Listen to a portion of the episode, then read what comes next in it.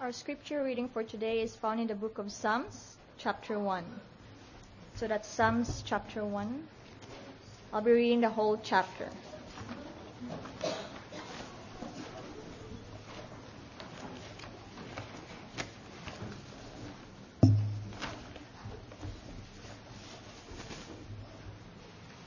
Psalm 1. Blessed is the one who does not walk in step with the wicked, or stand in the way that sinners take, or sit in the company of mockers, but whose, but whose delight is in the law of the Lord, and who meditates on his law day and night. That person is like a tree planted by streams of water, which yields its fruit in season, and whose leaf does not wither, whatever they do prospers. Not so the wicked. They are like chaff that the wind blows away. Therefore, the wicked will not stand in the judgment, nor sinners in the assembly of the righteous. For the Lord watches over the way of the righteous, but the way of the wicked leads to destruction.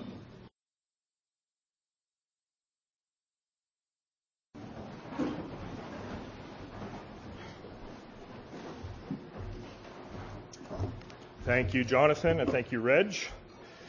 Uh, Fred was keen to point out this morning that uh, since I left, my beard has grown whiter. And uh, I just attribute that to the warm sun that we experienced down in South Carolina. So uh, we did have a good holiday. Uh, I was amazed at how warm the Atlantic Ocean can be. And uh, we arrived safely home after about 3,600 kilometers of driving. So we're glad to be back, uh, somewhat rejuvenated, but as always, you wish your holidays were a little longer. Um, let's pray, and then once again, we will uh, dive into the Word again. Let's pray. Our Father, we thank you this morning for this revelation that we can open in a public building and hear from you and praise you and exalt you by. And Lord, we pray that the Spirit would attend powerfully this morning this word, that we would be nurtured and enriched and perhaps challenged uh, by what we hear this morning. Uh, if it's your pleasure, Lord, would you save someone here who is not yet part of your kingdom, part of your church? Uh, this is our prayer in Jesus' name. Be with us now. I pray that you would cause me to decrease as you increase through your word. In Jesus' name, amen. Well, first of all, my thanks goes out to uh, both Ed and Jonathan for uh, handling pulpit duties while I was away. Uh, truthfully, I have yet to hear any of the sermons that they preached, but that is on the books for this week. So thank you, gentlemen, uh, for blessing the congregation with your gifts over the past three weeks. Well, the Lord has led us for the next six sermons, including this one, to stay in the same book that Jonathan preached from last week, and that's the book of Psalms. So I hope you have a Bible open to the book of Psalms. And this morning, the focus is on Psalm 1. And if you are a person who's looking for God's prescription on how to be truly happy in your life, how to be truly blessed in your life, then we are glad you're here because Psalm 1 gives that very prescription. The psalm starts with an exclamation Blessed is the man, or we could say, truly happy is the person. Now, note carefully here that the entire book of Psalms begins with this exclamation of blessedness. That's significant, I think. But we want to know what makes persons blessed in the estimation of God?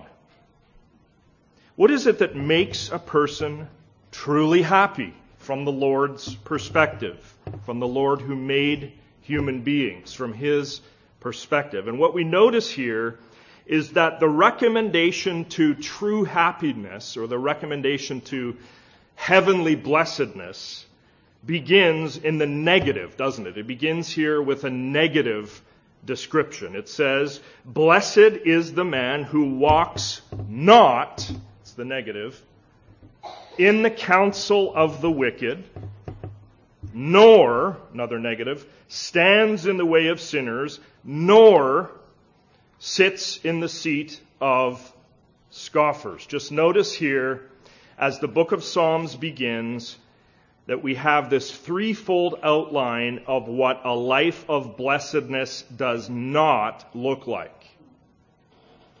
The truly happy person, the person that God blesses, does not walk, first of all, in the counsel of the wicked. That is, the person who will be truly happy and blessed does not have his or her manner of life his or her lifestyle attached to and fueled by the advice or the counsel of godless people. If you want to be truly happy, truly blessed from heaven, believer, a general rule is not to follow and pay heed to the advice of people who hold a godless worldview and who don't believe in God or care about God. Secondly, our verse says that the blessed or truly happy person is one, notice, who does not stand in the way of sinners. Now notice here a progression in the verse. Did you notice this? We've gone from the person walking to that same person now standing. He's been walking, but now he's stopped. Now he's lingering, standing in the way of sinners. That is, now he's lingering, pondering, observing the manner of life of sinners, and he's considering whether he should adopt such a manner of life. Note that there seems to be a progression in the verse toward danger. It's one thing to pay heed to the advice and the counsel of godless people. It's a further step if you linger over their lifestyle and adopt their lifestyle. Well, third, says the verse, the blessed person does not sit. Again, notice the progression from walking along to standing there lingering, now to sitting. I won't sit here, but you get the picture. The person who would be blessed does not sit in the seat of scoffers, or in some versions you might have in the seat of mockers. That is, if you would be a person who is deeply, satisfyingly happy and blessed in this life, says God, here's the prescription. Don't be a person who sits who resides with and takes deliberation with scoffers. Don't sit with people who openly ridicule and mock righteous living. Don't sit with people who make fun of prayer, who make fun of praise and Christian testimony and worship, who blaspheme God. Really, this first verse is about the company we keep and the company we emulate. This is about the herd we travel with. Don't be a person who begins by taking advice from the godless herd and then comes to linger long with the godless herd's lifestyle and then comes to reside permanently with the godless herd. Be with the godless herd. Yes for missional reasons be with them. Just don't become like them. Amen? Be separate in your worldview. Separate in your attitude. Separate in your lifestyle and in your faith and in your desire to glorify the God who made you. Well, as we said, verse 1 of this psalm starts in the negative. It's interesting. Here's what you don't do if you would be if you would live blessed and have a truly happy life verse 2 then branches forward into the positive Listen carefully. The person who would be truly happy, do you want to be truly happy in this life? Many of us aren't. The person who would be truly blessed of God in this life is a person who delights. Notice.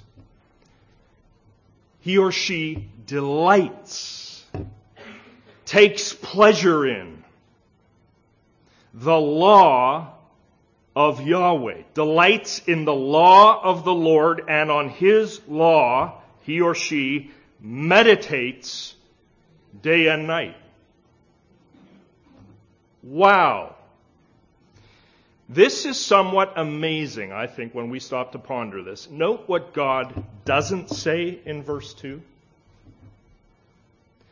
He doesn't say that the delight of the truly happy human being is in big homes and nice cars and fat bank accounts. Nor does this verse present a path to human fulfillment and a path to human blessedness by telling us to go travel the world. It doesn't say that. Or it doesn't say the truly blessed person would be the person who stays as physically healthy as possible. It doesn't say that the truly blessed, fulfilled, happy person is the person who finds a husband or a wife if we don't have one. It doesn't say any of that. What God says to you and to me here is that the truly blessed and truly happy human being is a person whose pleasure and whose constant meditation is in God's revealed word. Isn't this amazing? Now, here's the thing about this. I've known many people in local churches over the years who would probably, I think, affirm, they would affirm that their life, at least in general terms, jibes with verse 1. That is, for the most part, they've made sure that they don't walk or stand or sit in the way or in the path of the ungodly. They don't travel with that herd, and they don't take cues from that herd. They've got that nailed down. But when it comes to verse 2 and this idea of having a real pleasure and a true delight and joy in the revelation of Almighty God that He has given, well, that's maybe a different story. They can't claim honestly that they have such a delight. Well, I'm here to tell you standing behind this pulpit, I'm here to tell you this morning with Jesus Christ that you must be born again. Show me the person whom God has enlivened, and I'll show you a person who will delight in God's revelation. Amen? The person who is regenerated truly by the Spirit of God will necessarily take great pleasure in studying, mining, meditating on, ingesting, praying through the Word of God. The person whose life has been invaded by the Spirit of God is going to declare a heartfelt yes to verses like Psalm 19:10 and Psalm 119:103 which talk about God's words, listen, God's words being sweeter than honey. The person whom God has commandeered for his purposes is the person who will gravitate away from the wicked and scoffers and sinners of verse 1 and toward the delight that he or she finds in the counsel of God, in God's revealed word. Oh, I hope you're with me this morning. I hope you resonate, born again believers. God can do that even as I'm preaching. He can birth somebody by His Spirit. We pray this morning that that would be the case. Well, there are a couple of other things to camp on just for a moment before we leave verse 2. Notice in verse 2, and I hope you have your Bible in front of you, notice the word law in verse 2. The blessed person delights in God's law. Now, that word law in the original Hebrew of the text is actually the word Torah. And in this place of the Psalms, most likely we are to understand the word as referring to the whole of God's revelation. That is, Torah here refers not just to the commandments and the specific laws that we have in the first five books of the Bible, but it also refers to the various stories and instructions and teachings that are found in the whole of God's revelation. We delight in the revelation that God has given in the Bible because it's there in the Bible that we learn wisdom for living. It's there in the Bible that we learn God's ways, God's purposes, and God's plan. And it's there in the scriptures that we are all actually communing with God. Amen? Communing with Him. Through scripture, wielded by the Spirit, God does what? God shapes us and God prunes us. We all need pruning and God teaches us and He touches us. So I don't know what you and I will have to do to simply expose ourselves to the Bible and lots of the Bible more and more. We all need to own the fact that we will be shaped by a story one way or another. Are you with me this morning? We will be shaped by a story one way or another. If it's not the true story of Scripture, it's going to be another story of some kind. Why not let the true story of Scripture shape us so that we become odd people for the glory of God who look different than the rest of the world, who people who walk and stand and sit immersed in God and in the true story of God that He continues to unfold in our world. Well, another thing to pay attention to here in verse 2 is that word meditates. Set your eyes on that word.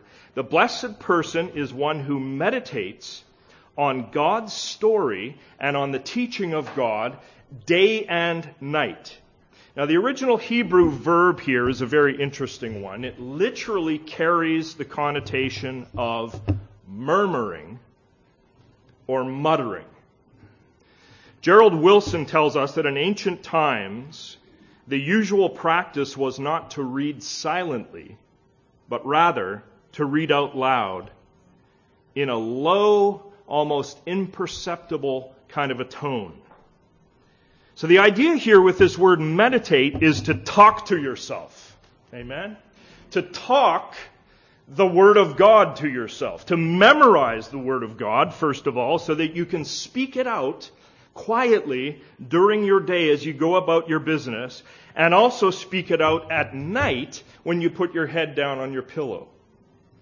The idea here is to muse, to muse on the Word of God in your waking and in your sleeping. This isn't about, well, my devotional time is from 8 o'clock to 8.30 a.m., and then I go on with the rest of my day. It's not that. This is about constant remembrance of the Word of God as you sit in traffic, as you eat lunch, as you interact with your coworkers, as you make supper, as you mow the lawn. Now, friends, we all know in our media saturated culture that public opinion and trendy cultural fashions will surely become our meditation. The voices are loud, they are shrill, they have a way of infiltrating our consciousness. That's going to happen unless we become the kind of people who hide and bury scripture and lots of it in our brains and our hearts and make a habit of renewing ourselves in the Word of God ceaselessly meditating on it day and night. I wonder this morning, are you going to take this psalm seriously with me? I hope that we all do. May we each become the truly happy, the truly blessed that the psalm is describing. I know I want that in my life. Let's go to verse 3.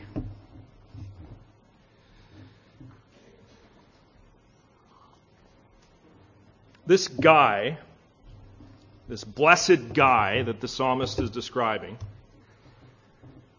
this one who delights in God's word and meditates on it day and night, he is like a tree planted. Yes, that is the outcome of his way of life in the scriptures. He is like a tree planted by streams of water that yields its fruit in its season, and its leaf does not wither. In all that he does, he prospers. Now, of course, as my friend and mentor James Hamilton has pointed out, there is another part of the Bible where we have a guy and we have fruitful trees and we have streams and rivers.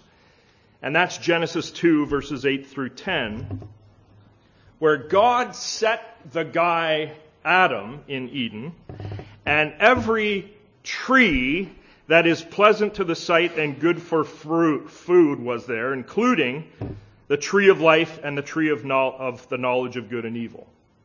And the scripture in that portion of scripture says a river flowed out of Eden to water the garden, and there it divided and became four rivers.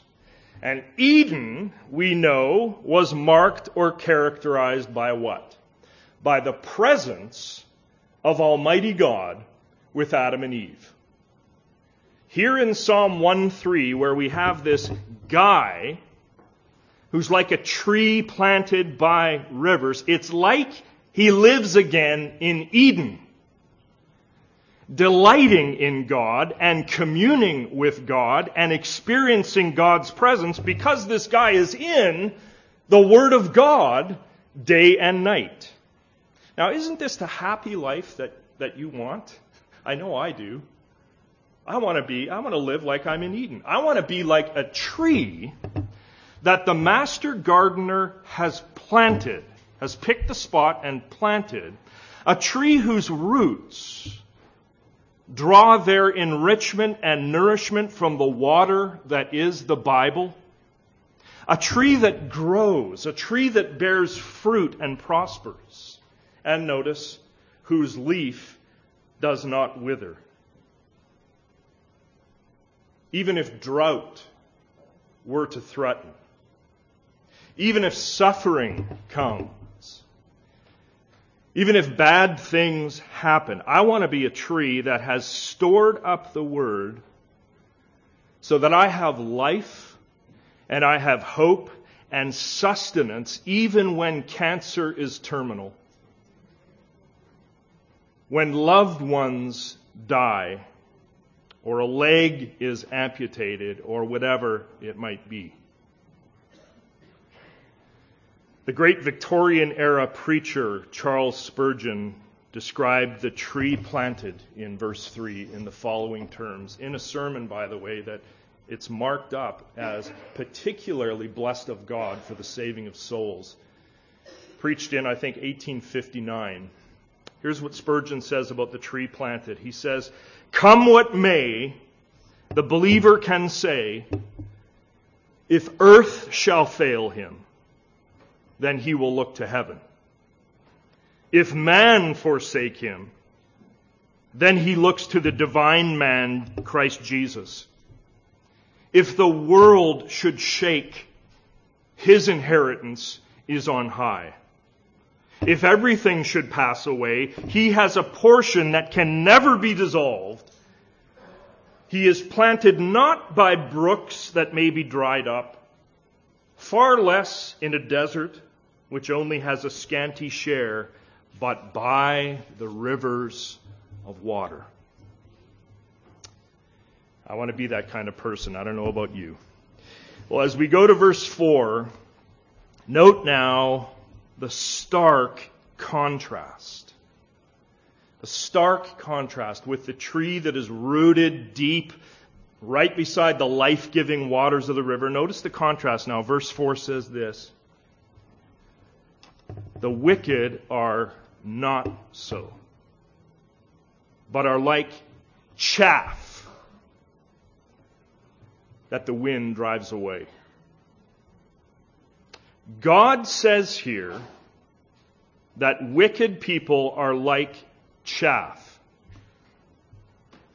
God is not very politically correct, is he? What is chaff? The picture that's given here in this verse was instantly recognizable in, in its ancient agricultural context. In late summer, when grain was harvested, the grain was brought and it was laid down in a breezy location where there was a bit of wind blowing, and the farmer would take portions of it with his fork and throw it up into the air, into the breeze, and the heavier grain would fall back down onto the floor, but the lighter husks that covered the grain would blow away. Those lighter husks were called the chaff. They were useless. And they were worthless parts that were driven away by the wind. So watch this, friends. We have dry, dead, useless, fruitless, worthless chaff in verse 4, the wicked. But back one verse, in verse 3, we have a green, lush, watered, stable tree. And the tree is the person who is enlivened by God, who delights in and meditates on and acts on God's Word. Which one would you like to be? That's the question that God is volleying at us in this part of His Bible. Which person do you want to be? There are many human personalities in this world, amen? I mean, in a group of five or ten, you have like completely different personalities. Not everybody likes barbecue brisket like I do. Many human personalities, but really there are only two ways that all these personalities can take the way of blessedness which is living immersed in God and immersed in God's Word, and the way of wickedness, which is marked by scoffing at God and being intrinsically worthless in the eyes of God, like chaff. God is asking us right now, which path will you take? Verse 5. Therefore, the wicked will not stand in the judgment, nor sinners in the congregation of the righteous. Notice we've gone from one guy at the beginning of the psalm now to the congregation of the righteous. It's widened out here. Therefore, the wicked will not stand in the judgment, nor sinners in the congregation of the righteous. There is a final divine judgment coming on humanity. Humanity past, humanity present, and probably humanity future unless Jesus comes back right now. And if you reach that judgment, uncovered by the blood of Jesus Christ,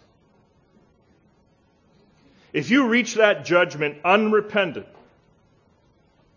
scoffing at God and scoffing at his children, living in the world as if God did not exist, you will not stand, according to this verse. That is, there will be no acquittal for you before the divine judge. And so the implied warning in verse 5 is very clear, and I hope we all really hear it. The warning from Scripture this morning here in this verse is Turn now from your wicked ways. Repent.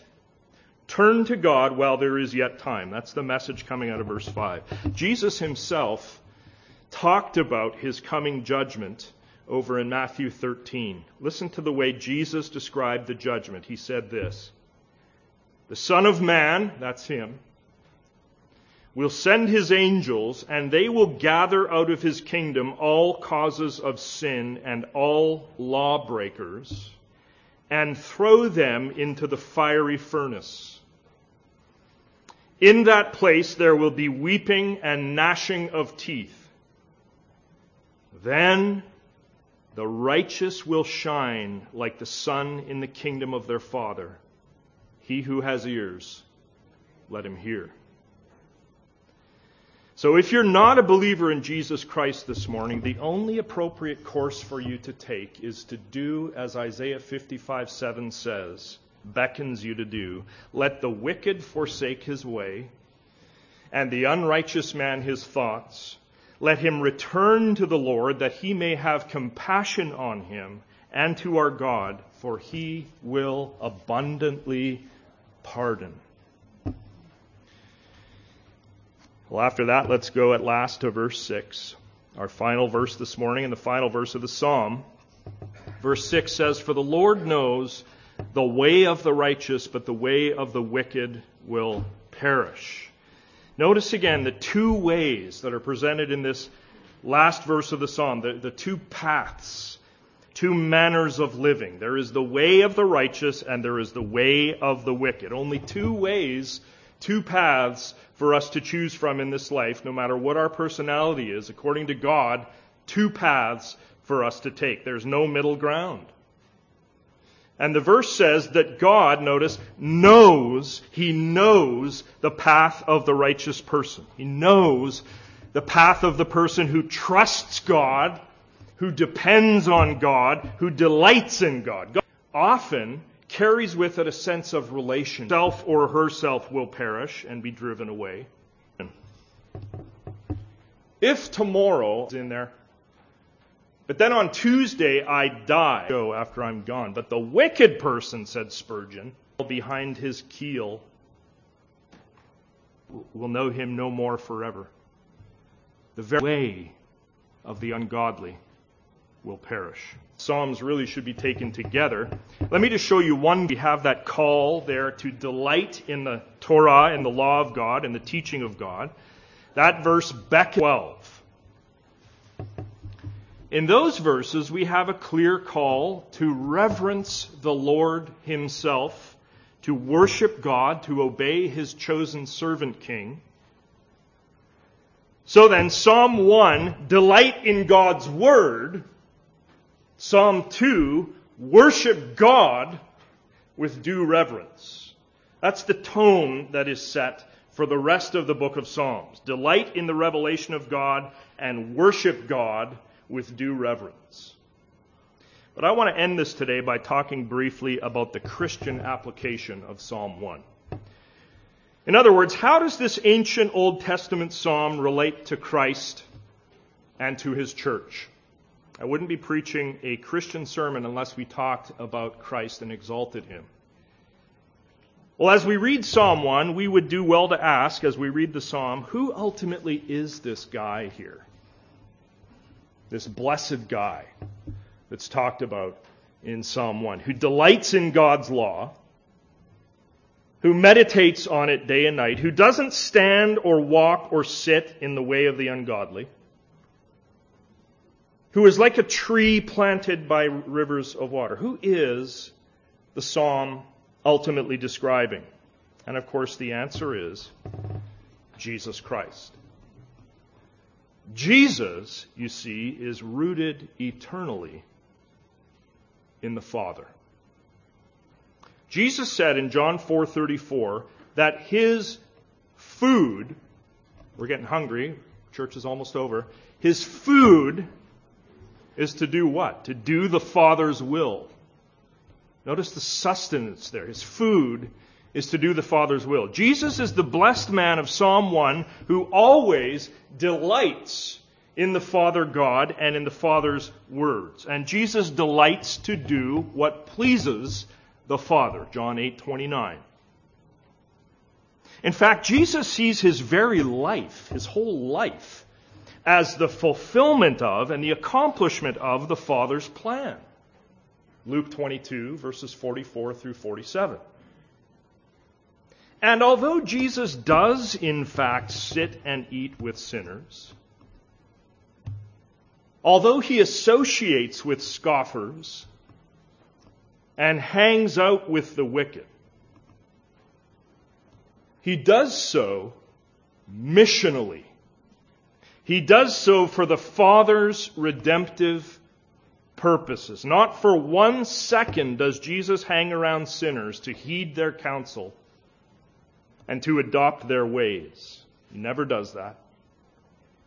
And so Jesus perfectly fulfills Psalm 1:1. He does not walk in the counsel of the wicked or stand in the way of sinners or sit in the seat of scoffers. Jesus is the tree firmly rooted, who delights in God, who bears fruit in season wherever he goes, who prospers for God in whatever he does, he fulfills Psalm 1 in a way that none of us can. Amen? Here's the good news. The good news is that we, if we are believers who are in union with the blessed man, Jesus Christ, we are like trees planted by a life giving river. It's noteworthy, isn't it, that Jesus himself is called, notice this, the Word. He's called the Word in John 1 1 and in John 1 14. Jesus is the incarnate Word of the Father. And born again believers delight in the Word. Our meditation is in Him. We delight in the source of living water, Jesus Christ, who gives water, according to John 4:14, he gives water that wells up into eternal life. In Jesus, as trees planted in him, we bear much fruit, John 15, if we are in him, abiding in him. Without him, without abiding in him, we will not flower into the love joy, peace, patience, kindness, faithfulness, gentleness, and self control, the fruit of the Spirit that we have in Galatians 5. So then I close with this question for you, friend. Which way are you following right now in your life? Check yourself right now. Are you one of the many whom Jesus himself describes in Matthew 7 who are on the easy, wide, way that leads to destruction? Or have you entered through the narrow gate that leads to life by trusting Jesus Christ as your Lord and as your Savior and casting your whole personality, your whole self on Him and into His loving care? Let's continue this conversation. If you want to track me down later, I'd be happy to talk with you further and pray with you. For now, let's pray.